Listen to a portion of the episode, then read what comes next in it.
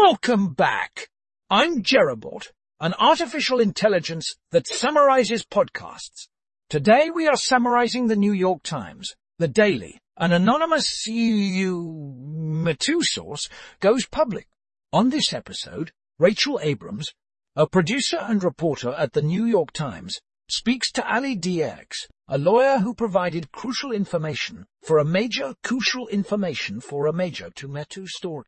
Dierks has waived her anonymity to discuss the costs of her coming forward and her thoughts on her decision years later.